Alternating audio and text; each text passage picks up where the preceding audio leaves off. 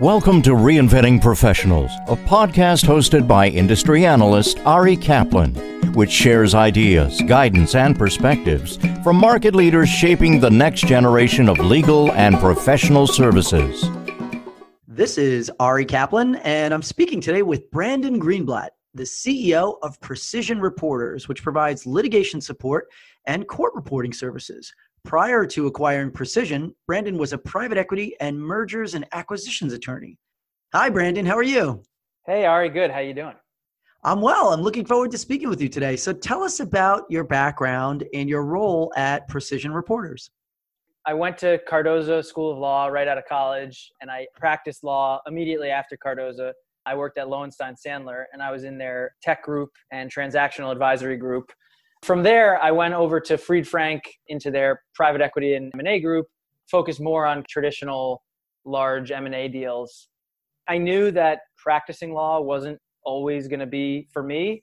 I wanted to be in the business side of the law, and I was pretty interested in the concept of changing the way law is practiced and the notion of the billable hour needs to be disrupted. And that's really always been something that appealed to me. And I just thought the idea of being in the business world, but within legal was appealing. My analogy is I'm a big golfer. I wouldn't want to be judged on how many hours I spent on the driving range, but how many shots I've taken around. So saw the opportunity to jump to the business side when I was introduced by a former colleague of mine to a court reporting firm owner who was interested in selling the business. I actually talked to that person. I learned a lot about the business. I did a ton of research on the industry generally from there, decided to raise some family money and some outside money to acquire a small court reporting business. And about a year after that, was able to leave the law, start this search fund, if you will, and acquire this business. And since then, we've done another add on acquisition of another court reporting company. So, Precision Reporters and Action Reporting are the names of the two companies, which we're currently integrating and consolidating into one business. And it's just been an awesome experience working with the former owners of these businesses and really trying to grow our footprint and modernize the business from an operational standpoint and help take the baton from these former owners and take it into the next generation. How has the COVID 19 pandemic impacted your business and the court reporting industry generally? It's impacted us drastically, as I believe it has impacted the entire industry. Companies like ours who provide court reporting services for depositions we're used to doing anywhere from dozen to dozens of depositions a day. In the case of some of these larger court reporting firms hundreds a day. The fact is that right now a lot of litigation is simply halted. People can move forward with some aspects of discovery but if there's a need to present in front of a judge courts have been closed. Some are starting to figure out ways to open do things virtually. As a result that's trickled down to deposition world and we've certainly seen a slowdown because the instinct of attorneys is we have to be in person. So if we're social distancing and if offices aren't open how can we take a deposition? Now obviously the concept of taking a virtual deposition is really quite simple but it's not that simple when it comes to asking an attorney to change the way they're used to practicing law and then you add in a layer beyond that, which is okay, now you've convinced one attorney that this is a fine way to practice law. And plenty of attorneys don't think it's a big deal. They're like, yeah, I've done this before. I can operate in this context. I've joined video conference depositions. I've participated in court hearings virtually. So plenty of people are accustomed to this. But the idea that now everyone has to be at home in their own home, that's where the difference is.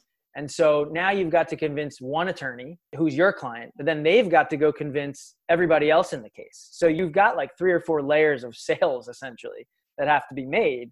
And then you could have to convince your client's client, right? It could be an insurance carrier who's their client who is saying, we don't think the virtual deposition venue is secure enough.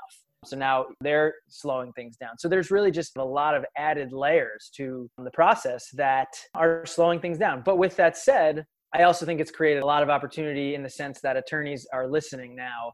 They want to continue their business. So they're interested to hear what innovation suggestions we have to help them move their business forward. And so it's kind of opened the line of communication a lot more. And I see that while plenty of the cases that we had in our queue are still on hold, although it seems to be picking up and a lot of them are at least scheduling when they'll resume the opportunity to talk to clients and conceptualize innovation has really grown, which I think is great. What practical innovations are you seeing in light of the current limitations associated with meeting in person? A big picture, the concept of the fully virtual deposition. Nobody is together in person, not even the court reporter and the witness. So traditionally, it's a vastly commonly practiced in our industry is that the court reporter would be with the witness in person to swear them in to administer the oath.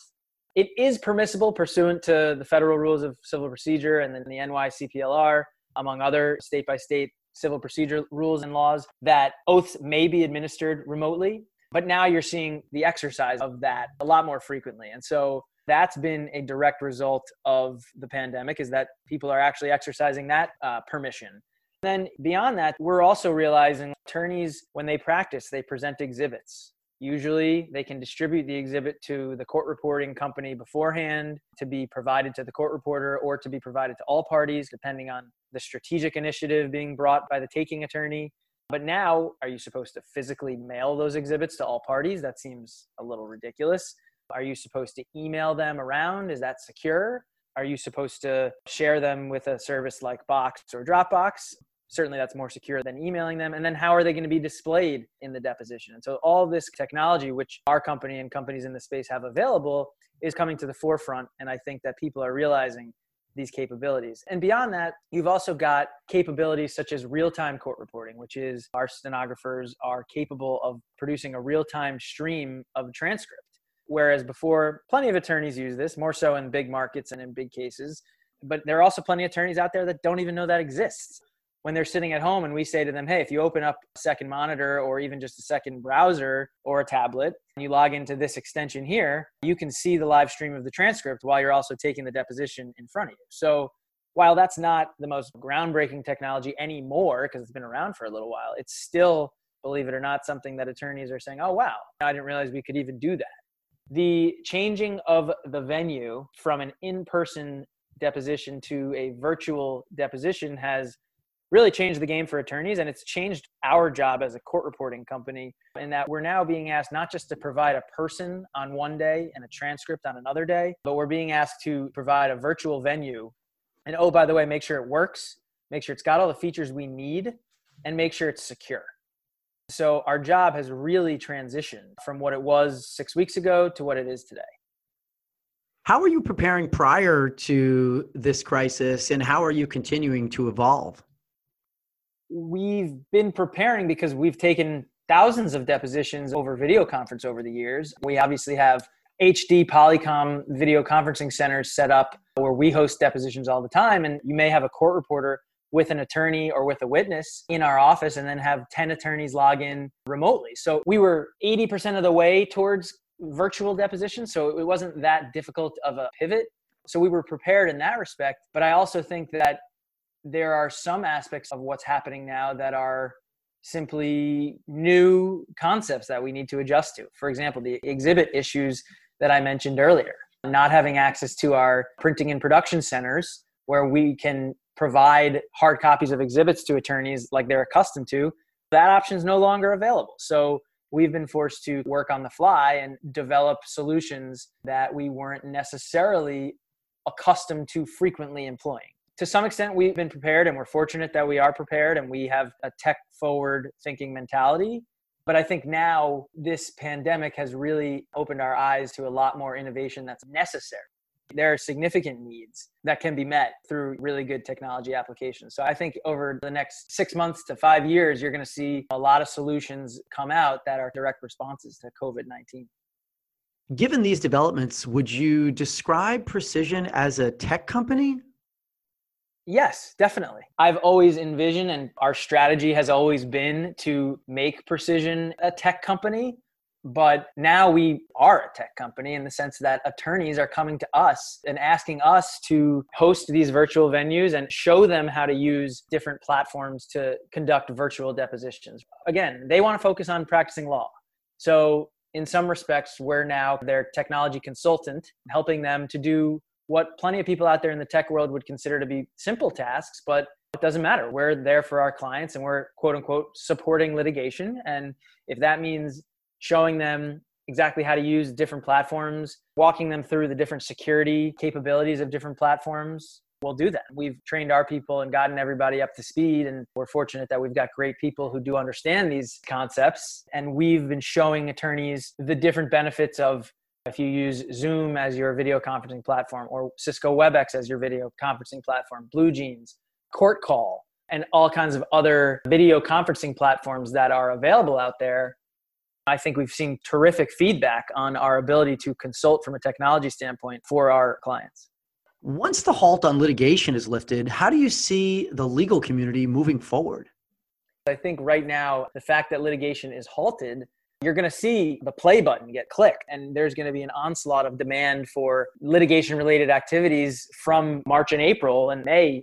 So you're going to kind of have the resuming aspect of old cases and then you're also going to have an uptick of new cases that come in at the same time. So i think the system is going to be a little bit strained. Maybe this is this summer where you're kind of going to have a double demand. And i think that double demand is going to really require innovation both on the part of vendors like us litigation support companies and openness to innovation on the part of the attorneys because we're just not going to be able to do things the way we've always done them and expect to be able to deal with this double demand if you will innovation is going to be really important. And those that are prepared to innovate at that time are going to be able to set themselves apart. And I say this speaking from the perspective of law firms and vendors to law firms. Law firms are going to want to be able to suit their clients' needs. And if they're not ready to innovate, they're not going to be able to do so when this all resumes.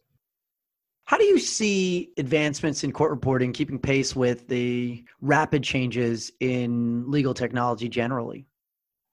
There has been a lot of technological advancement in court reporting over the years. If you think about it, it used to be a stenographic writer who literally would write the record and have a carbon copy piece of paper underneath it. And that's how the idea of selling an original transcript and then selling a copy came to be. Then obviously you got the stenographic keyboard, and now you have real time translation software that takes the steno language that the reporter is writing and turns it into a transcript in English then there came the real time capability where you can actually stream the transcript for the attorney in real time, like closed captioning, and the ability to scope a court reporter's work. Somebody could literally log into these technology applications and check their work 30 seconds behind where they're at in the actual proceeding. So they're literally going back and editing what the court reporter wrote a minute ago. So all these technological innovations have taken place in the stenographic realm. And I think it's happened slowly over time, just like everything in legal has. I think that you'll start to see a lot of innovations as direct responses to the COVID 19 pandemic. More collaboration platforms, more ability to securely share documents such as exhibits or other documents within a litigation, the ability to collaborate between opposing counsels, between a counsel and his client, all parties, mediations, I think will become more virtual. Alternative dispute resolutions generally there's all kinds of cost savings associated with conducting these things virtually travel people's time so much that i think people are going to have their eyes open to over the course of the next year or however long this goes on for but even if it does get fixed even if we are able to go back to work and be in person people will be scarred and people will still be scared to go on a plane unless they have to for some time not that i know i think everybody at this point is a speculator but we're going to see a lot more preparedness this is Ari Kaplan speaking with Brandon Greenblatt, the CEO of Precision Reporters, which provides litigation support and court reporting services. Brandon, thanks so much. Thanks, Ari. Thank you for listening to the Reinventing Professionals podcast. Visit reinventingprofessionals.com or arikaplanadvisors.com to learn more.